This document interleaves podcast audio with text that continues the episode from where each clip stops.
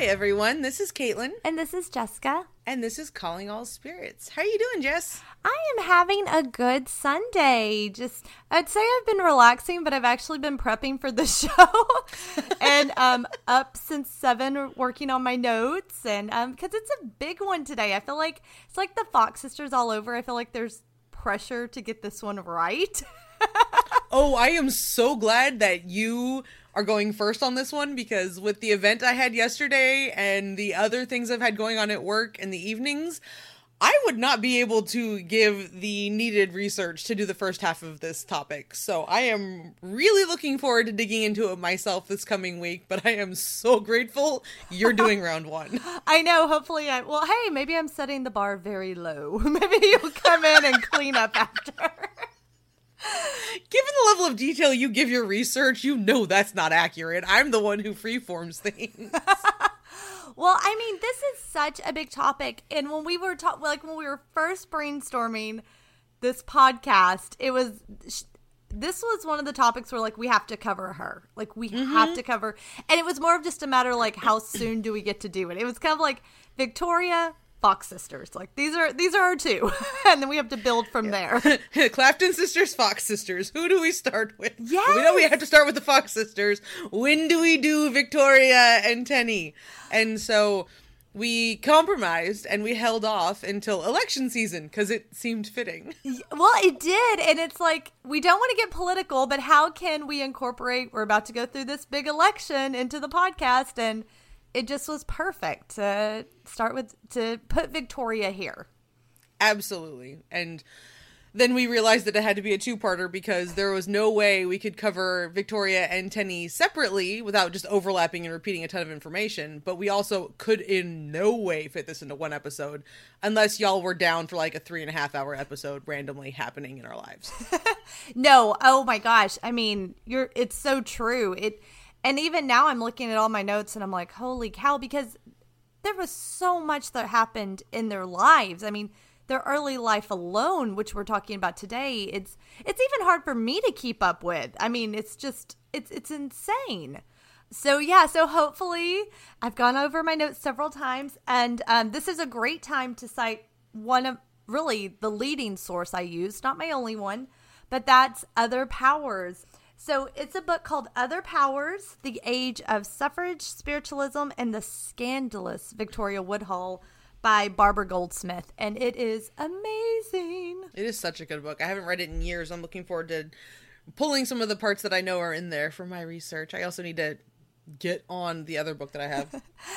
Do you know I the first time I read it was in college, which is where I discovered like we've talked about spiritualism and Victoria and I read it then, and I had forgotten how good of a book it was till I went back to reread it. So, and and for people listening, like, it, yes, it's a history book, but it's not written like a boring history book. It's like a novel. I mean, it just sucks you in, and and it's not just Victoria. It weaves in American history and suffrage, and I it's it's just unbelievable. Like I was I hate like I had to like catch myself be like, okay, Jessica, you can't just sit there and read. Like you've got to be taking note. Like I was just enthralled by it. So I can't wait to finish it. I kind of finally had to make myself stop so I could actually write my notes. It's like we'll get back to it in a little bit.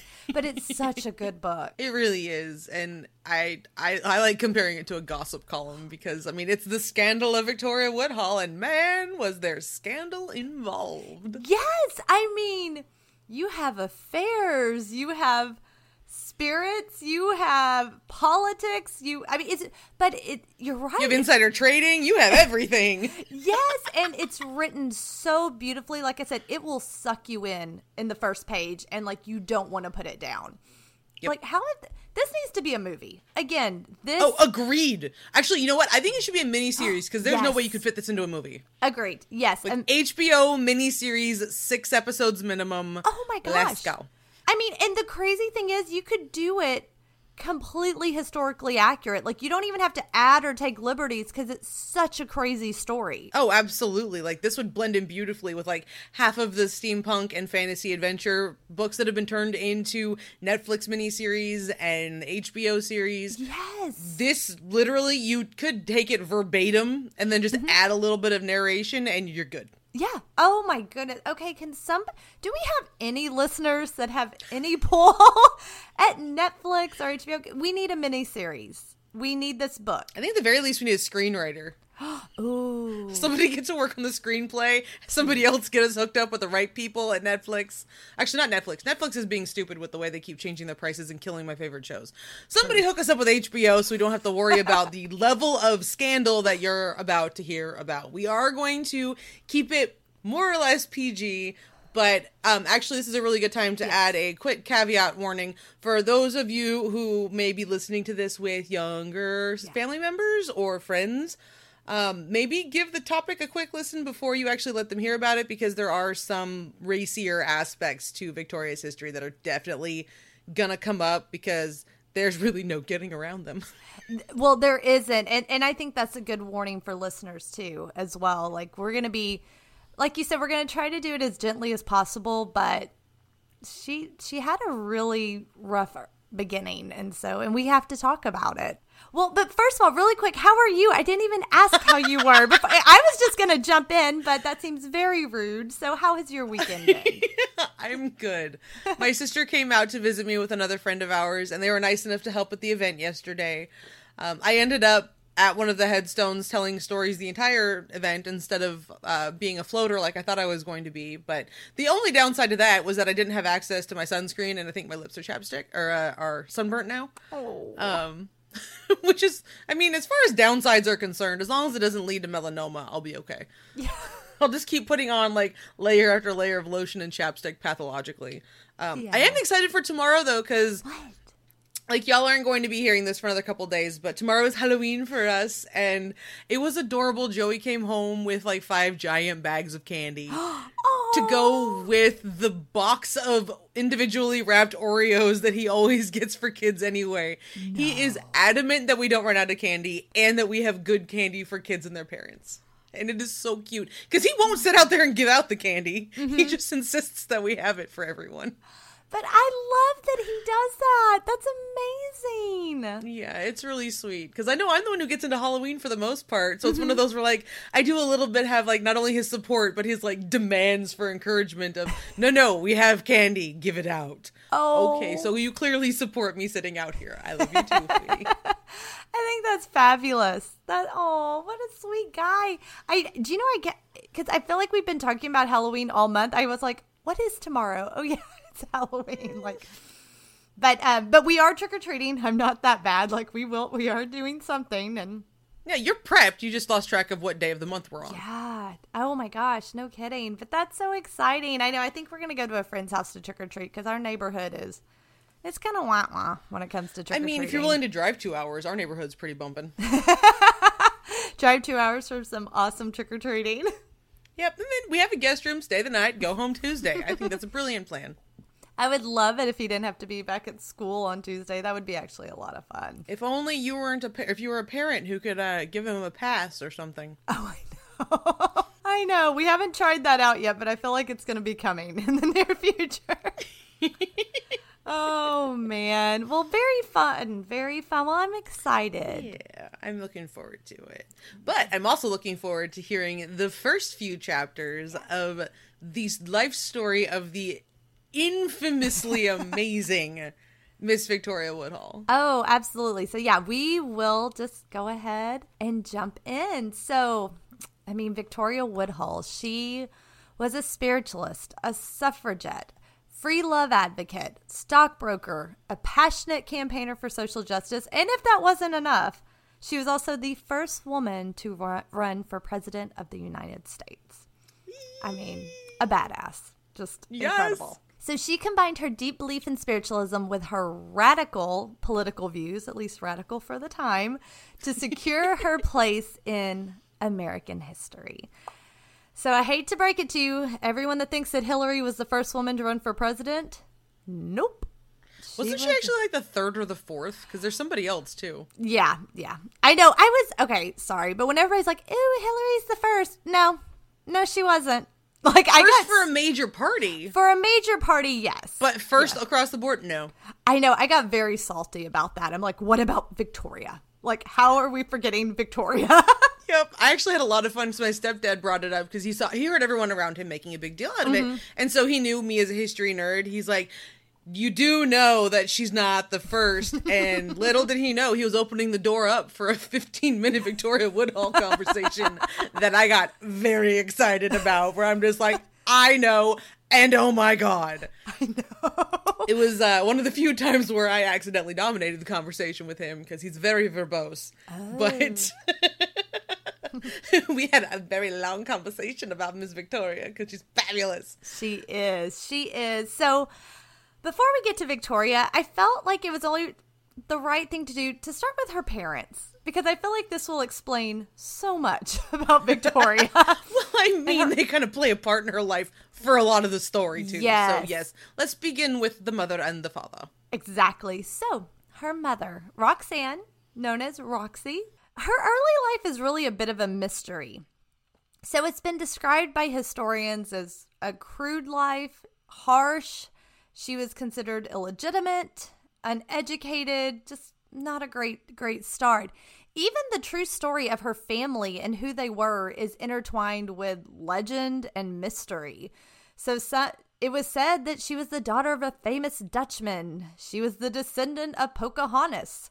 Some said she was German royalty. Victoria Woodhull even proclaimed that her mother was descended from Alexander Hamilton and George Washington. It was also rumored that she was the illegitimate daughter of Captain Jake Hummel, a German immigrant who owned a tavern. And lastly, there was another belief that she was the illegitimate daughter of Simon Snyder, a three term governor of Pennsylvania. However, when a Hartford Courant reporter once asked Roxy where she came from, she simply replied, Nowhere. That just, I don't know. Whew. What we do know she spoke with a thick German accent. She could neither read or write. And by age 13, she was working as a maid in the home of John Snyder, who was son of Governor Snyder of Pennsylvania. That's kind of all we know. Now, John Snyder, her basic boss, if you will, he was a horrible person. He was very wealthy and he only loved horses and womanizing. And just to let you know truly how awful he was, he was once the best man at a friend's wedding. And after the ceremony, he sped away with the new bride to Utica, only to return t- her to her husband several months later, pregnant. That's a real piece of work right there. Yep, ran away with his bride. And it's like, here you go. Um, th- by the way, the groom didn't take her back. Not shocking. not. And so she lived with her daughter Utica. Oh yeah, by the way, they named the baby Utica, Yeah. where she was likely conceived in his home. So this is who we're dealing with. This is who Roxy is working for. Now we're going to go to her father. Victoria's father, Reuben Buckman Claflin, known as Buck, was a con man who came from an impoverished branch of the Claflin family. And the Claflin family were known for their strength, their cunning, but also their ill temperament. He grew up in a timber cabin on a farm in the wilderness, and Buck really wasn't interested in manual labor. And I mean, give him props to this. He taught himself to read, to write. It said he was very smart, he was good at math, and he even studied law at one point. However, he was also known to be callous, cold, cruel, a thief, and a gambler. So that kind of outweighed those good things right there. Well, I mean, the good things were used for evil. Exactly. Basically. like he was crafty and cunning and remarkably intelligent, Mm-hmm. resourceful, taught himself how to read, probably for a con, taught himself law, probably for a con. and he was good at math because if you suck at math, you make a lousy thief. Exactly. Now, how did these two meet? How did they come together? so they met through Roxy's employer, John Snyder, who we just talked about. He hired Buck Claflin to run his private racing stable. And these two became two peas in a pod. Buck moved in with Snyder, and together they gambled, drank, and visited brothels together. They were besties, cut from the same cloth. Exactly. So, Buck is living at the home where Roxy's working, and in December of 1825, Roxy and Buck were married, and four months later, their first child, Margaret Ann, was born. And just to add a little side note, there is some speculation as to who the father really was of the child, because it could have actually also been John Snyder. Yes, they they they as good friends shared everything. Yes, so poor Roxy just got uh she got tied up in a mess. Like it just was not good. So now they have to earn a living. So Buck put Roxy to work, traveling around and telling fortunes in, t- in little tents. Roxy would comfort grieving mothers with visions of their children happy in heaven, and at times she would even fall into deep trances, and Buck would collect all the money for it. Now, as you will see, the Claflin family this this will be a theme. Just heads up in their story. The Claflin family was always on the move, traveling from town to town, never staying in one place too long. Um, one writer even said basically enough just to clean up and clean out. In 11 years of wandering, Roxana Claflin gave birth to six children two girls, two boys, and sadly, two children that died in infancy. Now, after the family arrived in Homer, Ohio, they decided to put down some roots and spent all their money on a ramshackle one bedroom house with an apple orchard and a grist mill. Shortly after, Roxy gave birth to their seventh child, Victoria, on September 23rd, 1838. Now, Victoria herself claimed that she was conceived during the middle of a revival shortly after her mother was caught in a frenzy falling to the ground and exclaiming, I am born again in the lamb's blood. Apparently, when she did this, she proved to be irresistible to Buck, who just cons- had his way with her right there in the revival tent. So I'm going to say, go. yeah, that tells you about the revival. If uh, Victoria, the revival culture that Victoria thought it'd be believable to insist that she was conceived during a revival meeting. Yes. Where um uh, that's that's public mm-hmm. in in a group setting, and was not absurd enough to be called an outright lie from the jump. Yeah. And and when you, if you look into these revivals, which um these women, it talked about how they would be so taken with the spirit mm-hmm. that sometimes they would end up less than dressed, running around. I mean, it's it's pretty wild. It's pretty wild what you read. So that's how Victoria claimed how she came to be. Now she was she got her name from the young Queen of England. So she's named after Miss Queen Victoria. Though named after royalty, that is really the only thing she had in common with her namesake because Victoria's childhood was desolate, turbulent, and chaotic, to say the very least. It, it's not good. Following Victoria's birth, Roxy had three more children, including a daughter named Utica. Yep, they recycled that name. Yay, why not? Exactly, because so many good memories. And finally, Tennessee Celeste. I know. After 10 births and three deaths, the family was finally complete. And Victoria grew very close with her sister Tennessee, who they called Tinny. I know. I know you love her. I do. I love them so much. Now, I mean, it's just so tragic. The children lived in squalor under their parents' chaotic rule. Buck ruled over his family and was known for his cruelty. It said he would often beat his children. They had no regular routine, chores, barely any education. They would often beg neighbors for scraps of food, and the Claflins didn't even have an outhouse and resorted to digging holes in their backyard. So, I mean, this is a terrible existence for these kids. If that's not bad enough, in addition, for a time, Buck's brother Robert, his wife, and their nine children moved into the already crowded home. Yeesh, so, so many and, people. Oh my gosh, they said the kids were just sleeping like all over the floors. I mean, it's it's just not a good life. I mean, realistically, the kids were sleeping all over the floors even before they moved right. in with them. But then you add nine more. Just yeah, it's a lot extra. It's a lot more sweaty, and there's a lot more people kicking you in your sleep. Exactly. So if this wasn't just crazy enough, then their mother Roxy started. Well, she had already had visions before, but now they're getting more erratic, as well as is her behavior. So their mother engaged in mesmerism. We've heard know of that, that word. before. uh, go back to a few podcasts ago, and you'll learn if you haven't, and you'll learn all about mesmerism. And she would go into a trance like state and transmit electrical energy to their bodies through her hands to cure them when the kids were ill. Roxy also said that she used her other eye to read their minds, which I think we would say today either your third eye or your mind's eye would be what she'd be talking about. Now, during this time, Victoria, Tennessee, and their brother said they also had clairvoyant visions and healing powers. Now, Tennessee appeared to be the most gifted of the children, but Victoria also possessed her own set of abilities. She demonstrated her power to mesmerize her subjects, find lost objects, and could even describe events that she had no knowledge of or that hadn't even happened yet. So, pretty cool. Kids have got some talents. Now, soon Victoria would meet someone special that would forever change her life.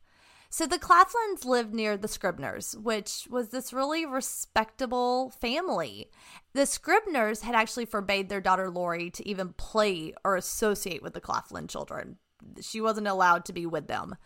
And the Claflin children would often come to the back door of the Scribner's house begging for food, even just scraps, which is so sad. Like, this just shows how terrible Roxy and Buck were. They were awful.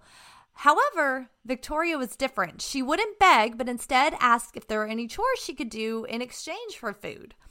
Now, Rachel Scribner, Mr. Scribner's 21 year old sister, just took Victoria in. She let her in the house. She showed her kindness, which is something Victoria did not have in her own home. It said she taught a five year old Victoria to read and write. She fed her, she washed her hair, she praised her and told her how smart she was, which I mean, it's just like it breaks your heart. It's so sweet. And Victoria visited her almost daily for a year until one day she walked into the Scribner's home and she noticed all the curtains were drawn. And when she walked into the parlor, she saw Rachel lain in a coffin. Rachel had died of cholera within 12 hours. So, and I mean, Victoria's what, like five or six now. So, years later, Victoria rec- recounted how this led to her first spiritual vision. So, she fled the Scribner home and she ran to the apple orchard to escape. And it was there where she claimed that the spirit of Rachel Scribner, just a few hours dead, came to her and took her by her hand. And she felt herself gliding through the air as they traveled on a spiritual path in an intense white light. Victoria described heaven as a world of well kept homes, well dressed men and women, laughing, singing children of peace and love. She, and this is her quote, she said, I saw the spirits descending to the earth and mortals ascending to the spirit world and mingling in common unity.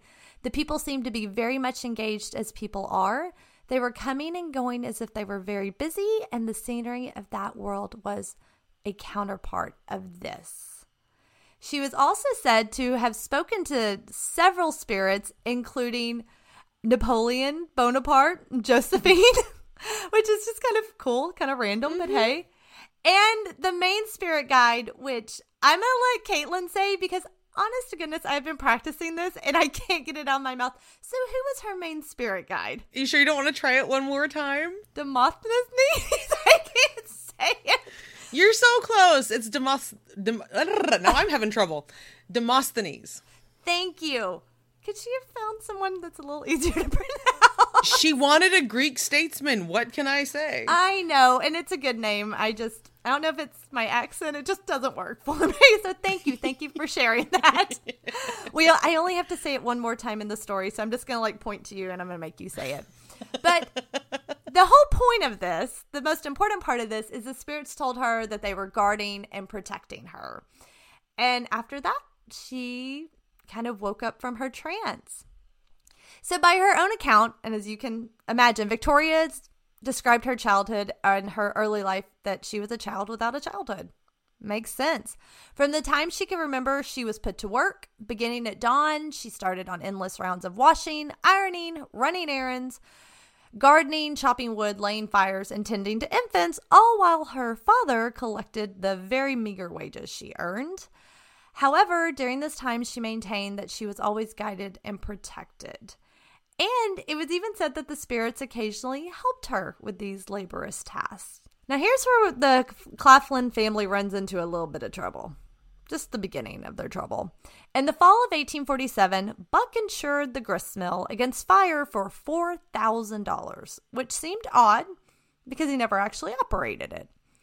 On a Saturday night, Buck headed out of town, 10 miles away, and then on the following morning, on his way home, he stopped at a tavern where he saw a red glow in the sky. He made the comment that he feared it was his gristmill on fire. And of course, when he returned home, it was burned to the ground. So Buck tried to collect the insurance money, but the people of Homer accused him of arson. Pretty smart people. And they even spoke about tarring and feathering him and cleansing the town of the Claflin clan. They actually believed Roxy and Victoria probably set fire to the grist mill, but it was all his part of his plan. So what does Buck do? Well, he flees town and deserts his family. He just runs away. Hey, that sounds super in character. It does. And in 1848, the women of Homer organize a bazaar on behalf of the Claflin family, not really to help them out, but just to give them enough money so they leave town and never come back. So I just picture like this bazaar of like them selling goods and raising money literally just to run this town out of family run this family out of the town. Right? Like this like ongoing flea market of selling clothes selling baked goods and just gathering funds to make sure the family had enough money to get started elsewhere. And given how much effort buck ma- went put into establishing his alibi elsewhere like hi i'm buck claflin. Let me buy you a drink several miles away. and oh no, that's my grist mill. I'm still four miles away. Like, oh yeah. it's it's not a big assumption to jump to given his behavior, mm-hmm. the random insuring of the grist mill. Uh-huh and the super obvious alibi establishment. like, this was your plan, dude. Don't even. Well, yeah, and you're so many miles away. That red glow, yep, that's my grist mill. Has to be. Just knew it. Couldn't be your house and you're worried about your family or anything. Oh, no. No. This is Buck we're talking about. He'd do anything for one. oh, he would. oh, now, as we're talking about it, that date may have kind of passed us by really quickly. So they're holding the bazaar for, to raise money for the family in 1848. Now we know something very significant also happened during that time. Hey, what happened in 1848, Jess? well, in March of the same year, two sisters heard mysterious raps in their farmhouse in Hydesville, New York. So we are now at the beginning of the spiritualist movement in America, starting with the Fox sisters. Dun dun dun. I don't know why it feels like it's like boom. Dun dun dun. Thank you. Thank you. You're welcome. I'm here for the drama. I mean, color me shocked. Now, it wasn't long. This is actually kind of surprising before Buck returned to his family in Mount Gilead, Ohio. And they all moved in with Vicky's older sister, Margaret Ann. So this whole clan is just like moving. And it said that they descended on Margaret Ann's home, fighting and squabbling as always. And not shocking, Margaret Ann's marriage ended very soon after the family arrived. Oh no. Oh yeah. Well, I mean, I'm sure the family did not help the situation, but she was also caught having an affair in a local hotel, so yeah. That that might have also played a small part. Well, and it, I don't know if this ran in the family, but the other sister, Polly, she actually married really respectably. She married a lawyer who was going to be this future lieutenant governor of Kansas. But yeah, Polly was also known to have many suitors in town, and her husband left her too, so they're not doing too well with the husbands. They're really not. No. Um, now, while all this is going on, they're moving in with with Margaret Ann and um, trying to make a new living there. They had sent off little five year old Tennessee to live with relatives. So now, while Tennessee's there, she starts displaying her unique abilities. She starts reading the thoughts of her neighbors. She told a farmer who had lost a calf exactly where to find it. I love this story. She, I guess, had been begging for fruit or asking for fruit. And so this woman gave her some, and she's like, That's not the good fruit. Where'd you hide the good fruit? And the woman was like, What? And she's like, I know where you hid your good fruit. And like knew that she had just given her the scraps. I mean, on one hand, beggars can't be choosers, but on the other hand, it is impressive that she knew just by like reading her mind. Yes, I know. I I agree on both counts. Um, and she also predicted a huge fire that would come to be. So little five year old Tennessee is like, she is hitting it on all cylinders psychically. Now this is going to be shocking to no one, but Buck Claflin heard about his young daughter's abilities and saw money in the tremendous success of the Fox sisters and this swift spread of spiritualism. So How incredibly heard, out of character for him. I can't believe it. Taking advantage of it. So, hearing that his own young daughter had abilities, he bought himself a wagon with a bright red canopy and took her on the road, telling fortunes and selling his homemade remedies. Tennessee was billed as the Wonder Child. She told fortune, located objects, predicted the future, and delivered messages from spirits. Now, it wasn't Tennessee was kind of the star of the show, but he also put Victoria to work because she had abilities as well. She had the ability of clairvoyance and she was a fortune teller. And she also proved a valuable additional source of income for the Claflin family. Now, now what Buck is doing during all this is he's selling his life elixir, which contained alcohol and laudanum, which is an opiate, opiate mixed with herbs and molasses that he sold for a dollar. Now, who's helping him brew it? Roxy's helping him brew it out back, and not shocking, she even began taking it herself. No, laudanum's also also incredibly addictive. So if you get people hooked on it, it's a problem. Yes. And I heard that his younger daughter Utica was uh, who was helping her mother brew it. She's also taking it as well. So it's just all kinds of messed up. Yeah, it affected her mental state later too. Like it was bad. It was really bad. Now, Buck would later put Tennessee and Victoria in a boarding house where they conducted seances for a price, very similar to the Fox sisters. Victoria would fall into a deep trance to deliver her messages. And in order to intensify their performance, Buck would starve them for days as well as beat them. Yeah, apparently it made them look more ethereal and waif like. We told you it was going to get ugly. And it's still go- it's it's still going to get worse, so buckle up. This is Yeah. Don't worry, it gets worse. it does. You have to laugh cuz it's it's going to be bad. In her later life, Victoria actually told friends about her childhood, all that I am, I have become through sorrow. And that is the honest truth. Now, due to this unspeakable treatment from her horrible parents, Victoria was racked with rheumatism. She took to bed with fevers, and she just found herself literally unable to leave her bed. Um, her only comfort, she said, was spending her days conversing with her two deceased sisters. I can't really say that I blame her. I can't either. I even saw where one author talked about this may have been like in a form of escape for her to just kind of like her mm-hmm. only way of just escaping the situation. Um, which if you hate where you are, being able to go into a trance and talk to people that aren't the people around you, yes, yeah, no, I'd do that too, no question. Exactly. Now, were her parents worried? Well, only after they began losing money because of Victoria's illness. So that's when Buck consulted a local physician, Dr. Canning Woodhull. Now, Canning Woodhull was a patent medicine salesman who also claimed to be a doctor. And of course, as we know back then, um, the requirements for physicians were pretty loose to non existent. Basically, you could just come into town and say, I'm a doctor, and people would believe you. Uh, Canning was immediately taken with the young Victoria and soon asked her to marry him. Now, while Buck disapproved, not because he cared about his daughter, but there's part of our meal ticket like going out the door, so no, you can't marry her. Well, regardless, in November 1853, a 15 year old Victoria eloped with Canning Woodhull. So she ran away with him and she said that her marriage was her escape. Yeah. Well, I'd love to say they lived happily ever after, but mm, that's not how this story's going to go today. No, we said it'd get worse, not better. Exactly. Tragically, life didn't improve for young Victoria because she soon came to learn that her husband was an alcoholic and a womanizer who would neglect his family. And so she had to step in and work to support herself and her husband. Now, in the winter of 1854, Victoria gave birth to their son Byron in a freezing tenement in Chicago just after Christmas.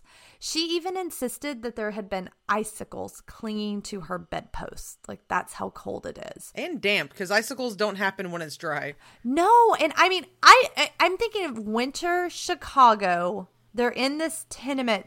That is completely logical. Like that could happen. That that doesn't oh, yeah, seem absolutely. like it. we had icicles forming on the inside of our houses in Texas two years ago, Mm-hmm. like with the Great Freeze, and we have better insulated houses, which is saying something, than the tenements did. And we weren't even as moist as the dampness of Chicago can be in the winter. Like I absolutely believe that it was cold, damp, and icicles were forming on the bedpost. Oh, a hundred percent. I I agree as well. So this is where she's giving birth. And she's attended to by her half drunken husband who botched the delivery. Oy. And after he's botched this delivery, I mean, you have this newborn infant, his wife who's laying there, he leaves. He decides to go to a brothel. That's where he goes.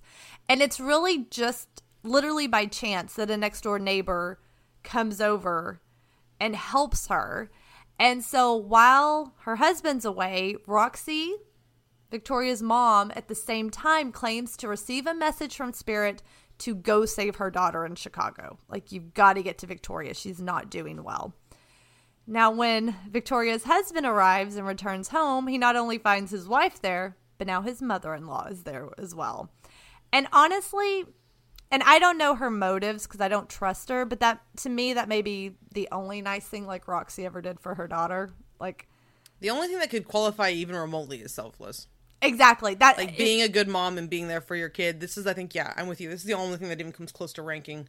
Yeah, because everything. I mean, and I don't even give her that much credit, but to give her. Oh yeah. I mean, for all we know, she had another motive to be in Chicago anyway, and she's like, "Oh yeah, I'll go ahead and listen to the spirits now Yeah. because I have to be here," or something. Like she Yeah. was conniving so often that I don't blame you for being hesitant on Mm-hmm. giving her credit for this. Yeah, no, it doesn't seem like her nature at all. Now, sadly, there the infant was a little boy. They named him Byron, and he just there's there's differing stories, but there was something wrong, and he was never able to speak. He never developed teeth. He just really never fully developed. Now, Victoria claimed that it was because her husband had kicked her in the stomach while she was pregnant. Probably true. On another occasion, Victoria claimed he had fallen from a second story window. And then on ano- another time, she sim- simply blamed herself. So we don't really know what caused it. But um, I mean, it's hard to try to diagnose into the past like that anyway. It is. Now, looking for a better life, Victoria, Dr. Woodhull, and their son moved to San Francisco during the height of the gold rush. In 1858, Go West Young Men was what Horace Greeley, we know him. Probably going to be doing a whole episode on him after this research. right?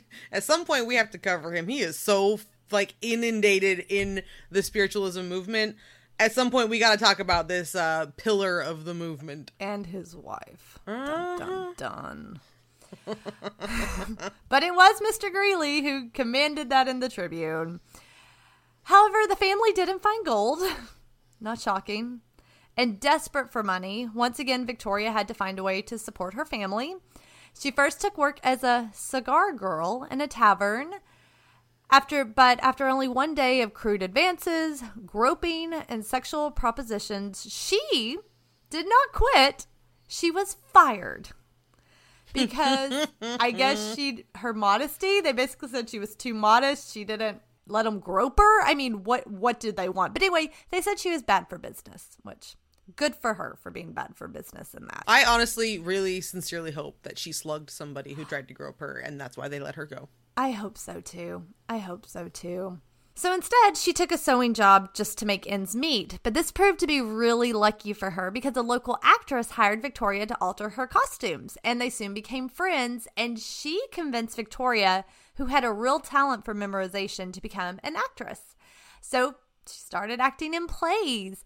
And this was going really well. She was making good money, but she really grew tired of acting and wanted something more for her life because and this we this should be said even from a young early age she always i love this she always believed she was made for something more like sh- one day she was going to have all the money in the world all the fame all the power i mean she always had this in her that there was something better for her which is beautiful so one evening while on stage she had grown tired of acting Victoria claimed to hear the voice of her sister Tennessee calling out to her, Come home. The next morning, Victoria, Doc, and Byron boarded a steamer and headed to see the Claflin clan in New York City. Because now they're in New York. I mean, they're all over the place.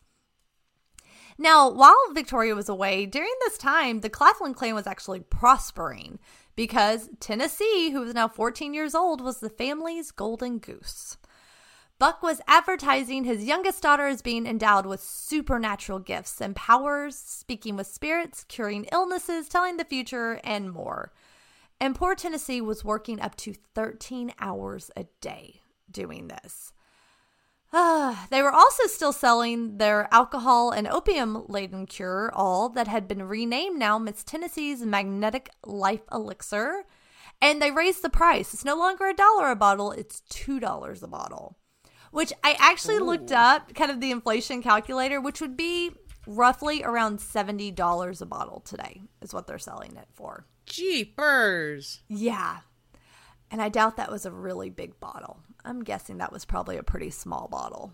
Now, it was said that Buck amplified his daughter's real powers with trickery. So basically, Tennessee really did have abilities, but to amp it up, Buck cheated as well. So he'd visit oh, local cemeteries. Oh, of course. He'd visit local cemeteries. He'd copy down tombstone information. They also said they talk about in the book that there was on the black market, there was this thing called the Blue Book that listed local people in town who were most likely to attend seances and gave like all their family history, um, romantic information, and their personal habits. So I guess Buck got a hold of this Blue Book. So he would use that wow. too. I know. I mean, going to some trouble. That is some next level cheating, not gonna lie. exactly. Exactly. Now, when Victoria returned to the family, of course, they put her to work too. Um, but it is said that Victoria really did see auras around her clients, so she could see the aura and she would know if something was ailing them. It said she also did have the power of magnetic healing, and um, just in general, she had the per- this way about her where women would come to her to cure their diseases, but also just as someone to talk to about what was going on in their lives. They talk about sexual abuse, perversion, maltreatment, neglect.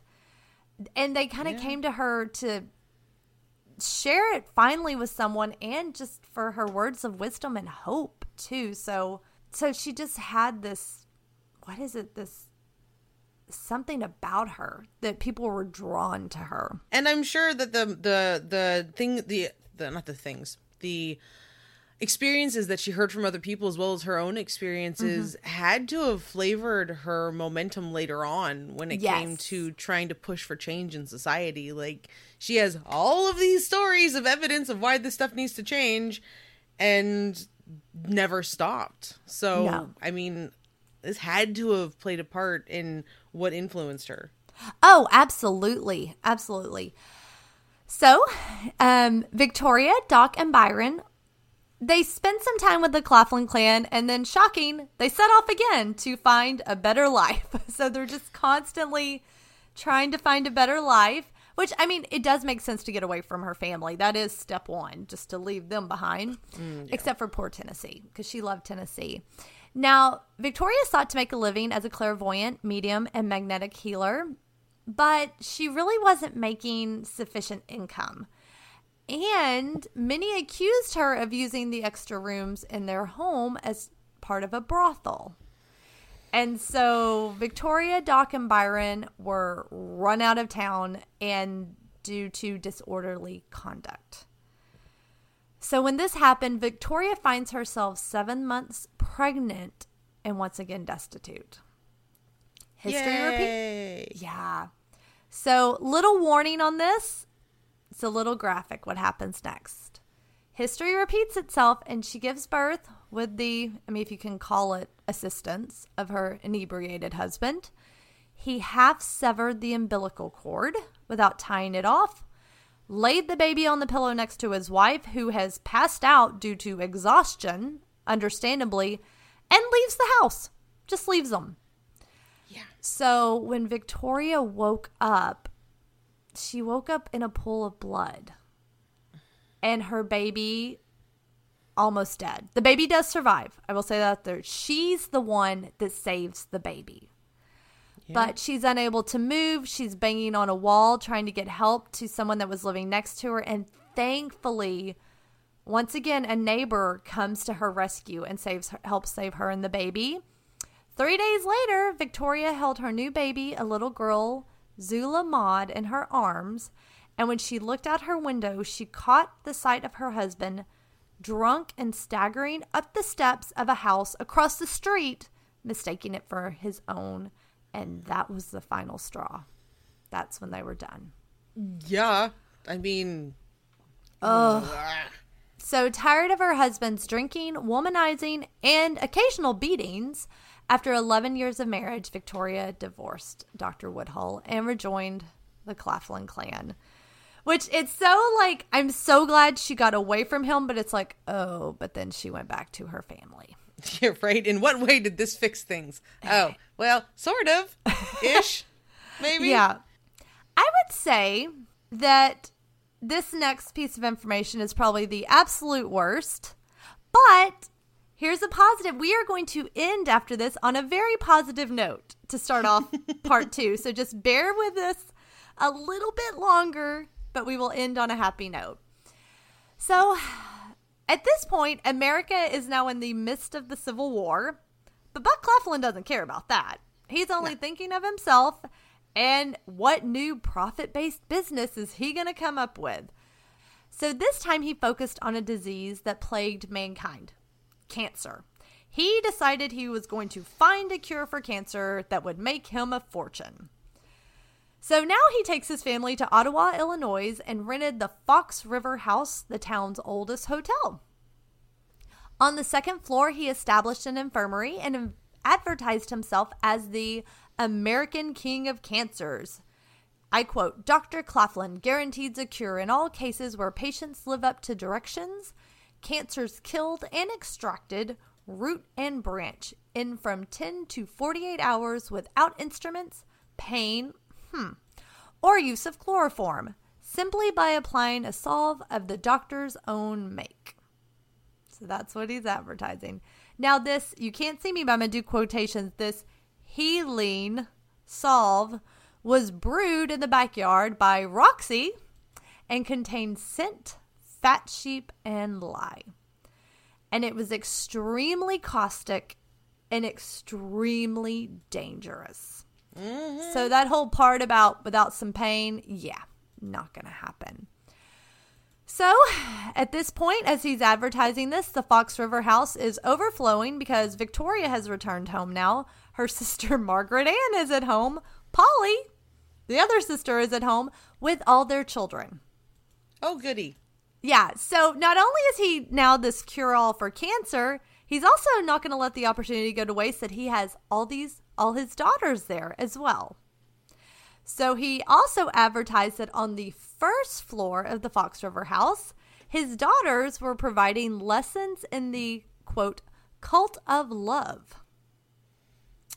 Yeah. So you get your cancer cured on the second floor, but on the first floor, you get lessons in the cult of love from his daughters. Oh, good. That sounds like something that won't get you kicked out of town in Victorian America. Well, there you go. Not su- not surprisingly, by the Hey. summer there were several complaints that the extra rooms were being used for improper rendezvous and that the daughters offered sexual services. With a title like that, no way. I mean, what is he thinking? The cult of love? Like, what even is that? Okay, first of all, he's very rarely thinking. Truth. Truth. Oh, I mean, it is Buck. Why, why? Why are we even shocked? It's Buck. We're baffled, I think, more than shocked anymore. Like, you went through this entire process and you still thought it was a good idea in your tiny little brain. Okay, good job. That's more baffled than shocked because we're in no way surprised. No, no. As I and as I was doing my own research and reading about this, I'm like, oh, it just keeps getting worse. Oh, it just keeps getting worse. And and here here we go. Let's let's let's end, and then we're gonna stop on a high note. Because Tenny was the most famous of the family, her name was used in Buck's Healing Salve advertisements. It was said that she alone would apply her father's cancer treatments. So she did. Now, after appli- the application, the screams of patients could be heard throughout the neighborhood. And Victoria even wrote of the da- damage she saw from this healing salve. Okay, here we go. It was pus, blood, and exposed cartilage, is what it did to people. She actually questioned her father on why he would do this to people, why he used this treatment. And old Buck said there's only three cures for cancer cut it out, poison it with arsenic, or burn it out. I burn it out. That's not better, dude. No, no. So this is going on. Thankfully, it's so sad because she does pass from her injuries, but thankfully, a very brave patient named Rebecca Howe exposed the fraudulent Claflin family. And the infirmary was then raided by local marshals and two doctors. I will spare you the details, but what they found was horrifying.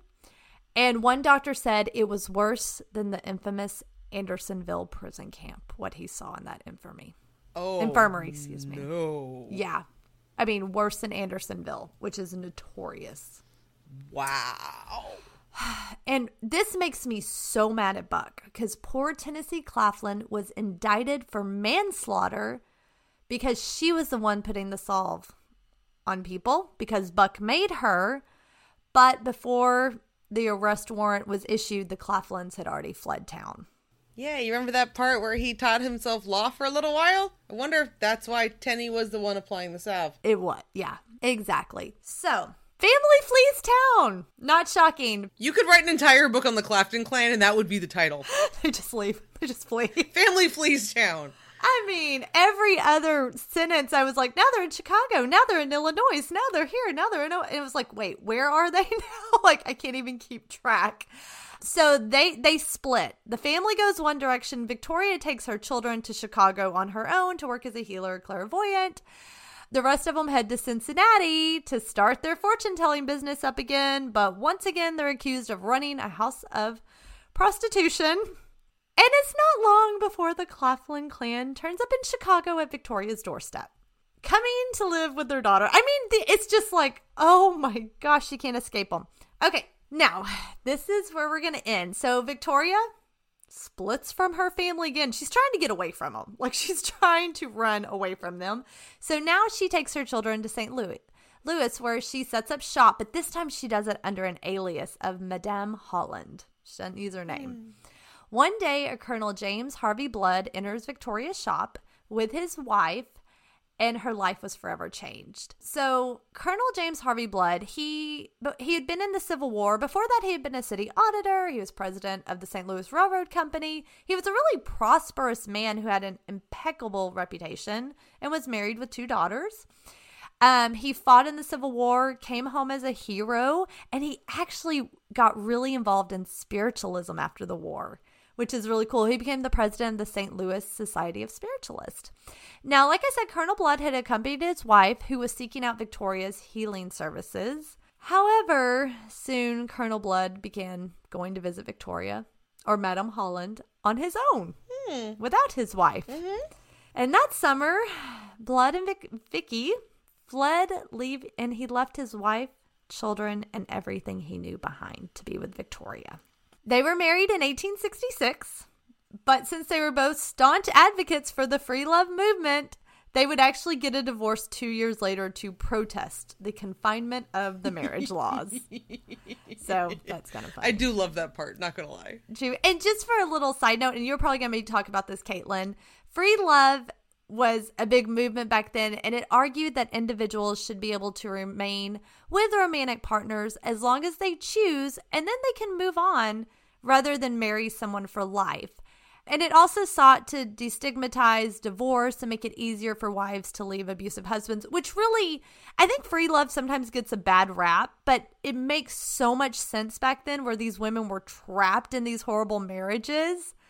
It's like, of course they would want another option where you can just yeah, you, you're with someone, but if it doesn't work out, then you can move on to someone else and you're not having to divorce and go through all that. So I totally understand it.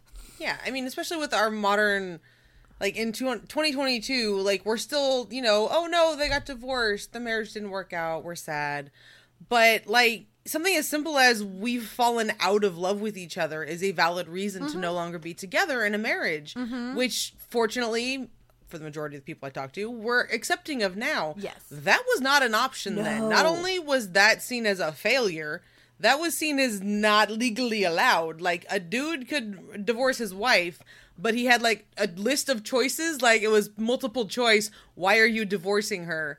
And I think the only reason you could divorce your husband was with was uh, physical abuse, and you had to be able to prove it, and only certain things counted as abuse. Oh, oh yeah, no, you could. I mean, this sounds terrible, but it's true.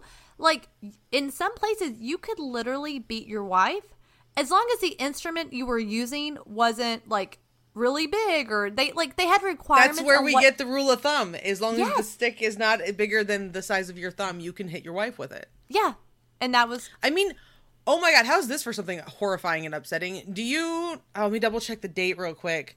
Yeah, okay, I have the I did have the right date.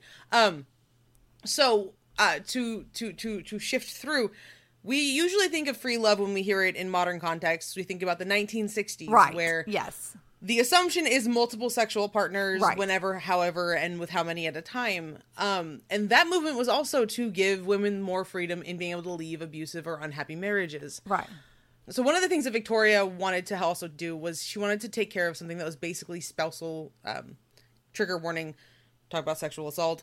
Um, she basically was trying to address spousal rape. Yeah. Do you know what year that became illegal in all 50 states? I actually don't. 1993. oh my gosh. Yeah. Sorry, my jaw is like on the floor. Prior what? to the 1970s, it was legal in every state. So it only started wow. becoming illegal in the 1970s. She's fighting this in the 1870s. Yeah. Like this woman is so far ahead of her time. Yeah. But the problems are so so chronically an issue in so much of human history. Oh yeah. Like what she's asking for is not irrational and free love does not mean sexual partners left right and center. No. It literally means being able to leave situations where you're no longer happy either because you're with a terrible person mm-hmm. or because you're simply not a good fit anymore and the two of you want to go your separate ways. Yeah. She's literally asking for what I would consider basic Yeah. respect in these situations and it it it's been such a long battle. It's not even funny. And yeah. yeah. no, it's oh my god, it was horrifying when I heard that statistic and I double checked it. 1993. That's crazy. And and thank you for um talking about kind of the difference and and the misconception of what this free love movement was back then. Um very different than what we think of. And I mean, it, it and if you were a woman that divorced, you were the one that was even if you're you had a husband like she had it was a scandal and you were ostracized from society like you were you also lost your kids. Like you, nowadays yeah, you, we talk you, about how the mom always gets sided with when it comes to custody. No. Nah back then it was always dad who got custody. Yeah. Yeah. So i mean it totally makes sense why she would be like be a part of this movement. And i think it says a lot that her well her husband um and then her, i guess her partner but that for the time period he was. That's so unique to me that a man, especially like this prosperous Civil War soldier and all this, that he is all about the free love movement too, is actually really cool. Um, so, so yeah, so that's, and we'll probably get into a little bit more of that, but so she's married and then unmarried, but still together. um, she's happily unmarried. Happily unmarried. There you go. Now, um, to end, desperate to leave the Claflin clan, Tennessee rebels. Finally, she packs the suitcase and she leaves the family to go live with Victoria and Colonel Blood. So, together, they all continue to move constantly from town to town, trying to make a living. And Victoria during this time was growing discouraged, but she still believed she was made for something more. There was something bigger for her life. So she wrote that while sitting in the parlor of yet another boarding house, she had a spirit come to her in a white toga and say, Your work is about to begin. All these years have been preparing you for a great mission. Go to New York City to 17 Great Jones Street. There you will find a house ready and waiting for you and yours. Then Victoria had a vision of a beautiful house with comfortable furniture. And when she asked the spirit to reveal their identity, the spirit pointed to a white marble top table that stood nearby and traced letters across the surface. The letters grew brighter until they burst into flames, and she read the name written in the fire. And what was it, Caitlen? Demosthenes. Yes! That's what she got. And that is where we're going to end part one. Yay! So that was a lot, and I know that was heavy. Um, I it was like, a lot, and there's so many details that you included that I'd never heard before. Really? Yeah, like I mean, especially like I knew that um I knew unfortunately the the unfortunate situation for children's births, but the um some of the details about what her dad was pulling when they were kids they mm-hmm. were just usually because we're i'm i'm reading books that skim the entire yes. topic of her life yes. they don't always get into the nitty-gritty of things and so thank you so much for giving me more details to live in my brain oh you are welcome and again giving credit where credit is so due it's that the book other powers by barbara goldsmith i mean and there were even so many details and stories I couldn't even include because this would have gone on another hour. Yeah, Victoria is a really good example of why we can talk about this stuff for seven hours in a row. and why we're trying to take pity on all of you and all of us and everyone in the world by not making this a five part episode that is two hours apiece um, mini series style because we absolutely could. We could, and I feel like now, Caitlen, correct me if I'm wrong, but I feel like not that everything's perfect, don't get me wrong, in her later life, but I feel like things get better. Like there's more positive things coming for her. She she has some more waves coming and she's yeah. got some very high peaks that she soars to. She's got another couple trenches that she has to dig through. Mm-hmm. But in general, I think we at least will have a positive ending Un- unlike when we covered the Fox sisters and we were like, "Oh, things are better." Oh no, no, they're not. Oh, okay, they've died. Um, they died. Th- th- this time we will have a okay. Things have things have find uh, we'll we'll find some equilibrium to yes. to end her story on fully, which I think is novel when it comes to people in the spiritualism movement and in general. I feel like not many people have their stories end on an even moderately positive note. I know, and and I really think this is kind of because I know it's been a long one, but question like I think so many people also when it comes to Victoria dismiss her as like not having real abilities or not really being it's almost like she just more used that but i really feel that she and T- Tennie did have abilities. I think their father like we said he was a fraud so he added to that but i really feel like they did yeah, no, I think I have the same opinion with them that I do with a lot of people who've reached fame in regard. Like, obviously, with a con man as a their guiding parental force, because mm-hmm. mom didn't seem to have as much, there's not as much obvious input on right. their behavior.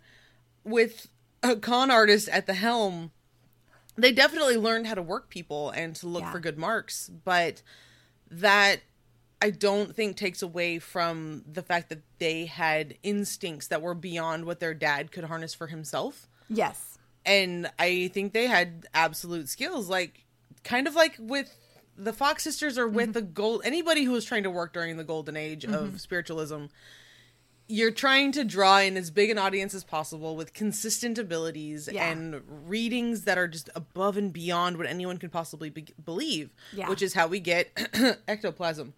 um, but like, I think at the, their core, they still had abilities. Mm-hmm. And speaking as someone who has, for most of her life, had the ability to find things and then I lost that ability for like 12 years and it drove me insane. Oh, and I got like a version of it back where it's not as strong as it used to be, but I used to be able to like go between a dresser and a bed and find somebody's comb that they've been missing for 5 years.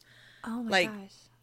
It's it's a weird like you can hear, feel or sense, I don't have a good word for it, where something is hidden mm-hmm. and that's such a weird thing to claim especially yeah. when no one else is claiming it that's famous. That yes. I feel like Tennie's ability to find stuff definitely has to be real. I think so too. Would that be, I wonder, like remote viewing or like a form of it? Not complete remote viewing, but you're kind of seeing where something is. It depends on how it works. I mean, for her, yeah, it might have been true. seeing. For me, it was almost like a weird, like buzzing magnetism, and I didn't mm. even know what I was mm. finding until I picked it up. That's so cool. That's really cool. I'd also do it for myself. Where the heck is this thing? Two days later, digging, like just randomly cleaning or grabbing for something. And I'm like, what is back here that's bothering me so much? And I'll reach like behind my headboard. And I'm like, oh, that's where that went.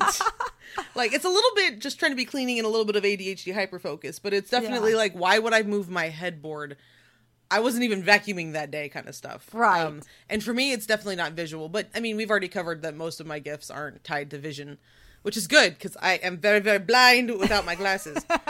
and then I think, I don't know, we catch a lot of. We, we hear a lot of stuff about Victoria being more of a con artist and having less gifting yeah. abilities than her sister did, but I think that there was a really solid blend of obviously trauma based empathy, yes. but also I think just basic empathic abilities mm-hmm. And granted, you can use those to be a con artist. I wow. have people I've met in the past who do. Um, then they manipulate people, and it's terrible, and I can't stand it. But yeah. it's the way she tried to harness it and make it to where she was helping people in the moment, and then use it as a force for change. Yeah, I think. I mean, with that kind of instinct, you're either a really crafty politician or trying to be a force of change. Yeah, I agree. I agree. Well, what a wonderful place to end it. And I, I want to thank everyone for um, listening because I know that's a it's a heavy episode. It's a it's a heavy one, but it's so important to share her backstory because that's what shapes someone. That helps make them who they are. So thanks for sticking through it. no, yeah, for sure. Like this one was a very intense building session. Yeah.